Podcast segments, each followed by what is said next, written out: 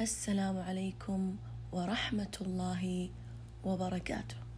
حياكم الله في حلقة جديدة من بودكاست لي ولك. بعدما ألقيت دورة آه، الشخصية النرجسية وآثارها السلبية وجدت كثير من القصص آه، المحزنة لشخصيات تعرضوا للظلم سواء ابنة زوجة زوج آه، أم تتعرض للظلم من ابنها النرجسي وإلى غيره من القصص المدمية.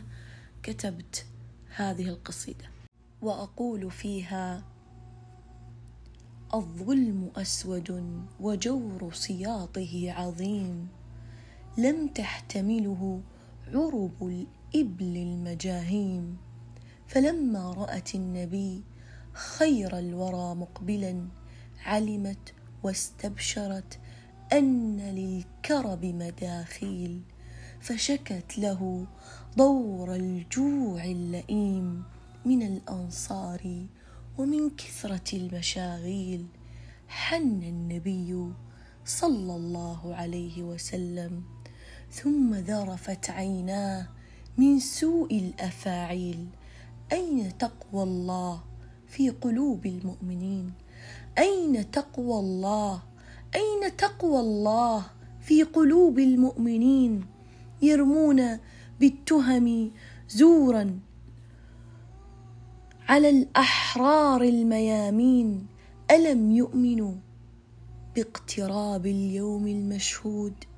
يوم الفصل لا ينفع مال ولا كثرة الأباطيل ولا البنون ولا الإخوة ولا الخل القريب ولا قوة مفرد وصفصفة كلم ولا عمق المفاهيم ولا سلاطة اللسان ولا الأعذار تسعفهم سيشهد بالحق الأبلج رغم أنف الصعاليك سيؤخذ الحق قصرا من الظالم العنيد ستكشف الخفايا وتروى أمام المجاميع.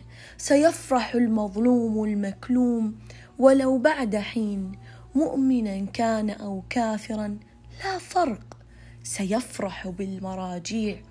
إن عجز لسانه وأسلوبه في دفع ظلمه ستشهد السماوات والأرض وما فيها بالمظاليم ويعض الظالم على يديه لجرمه الكبير لك الحمد الهنا عدلت جهرا ووسط السراديب وفي النهايه اذكر بما قاله الشيخ ابن باز رحمه الله ان الظلم من اقبح الكبائر وهو ظلمات يوم القيامه كما قال النبي عليه الصلاة والسلام اتقوا الظلم فإن الظلم ظلمات يوم القيامة. وقال عليه الصلاة والسلام يقول الله عز وجل يا عبادي إني حرمت الظلم على نفسي وجعلته بينكم محرما فلا تظالموا. ويقول الله عز وجل في القرآن في سورة الفرقان ومن يظلم منكم نذقه عذابا كبيرا. ويقول الله عز وجل كذلك في سورة الشورى والظالمون ما لهم من ولي ولا نصير فالظلم شره عظيم وعاقبته وخيمة. كفاكم الله وكفانا الظلم. وأسأل الله أن لا يجعلنا ظالمين ولا مظلومين. والسلام عليكم ورحمة الله وبركاته. ولا تنسون من صالح دعائكم.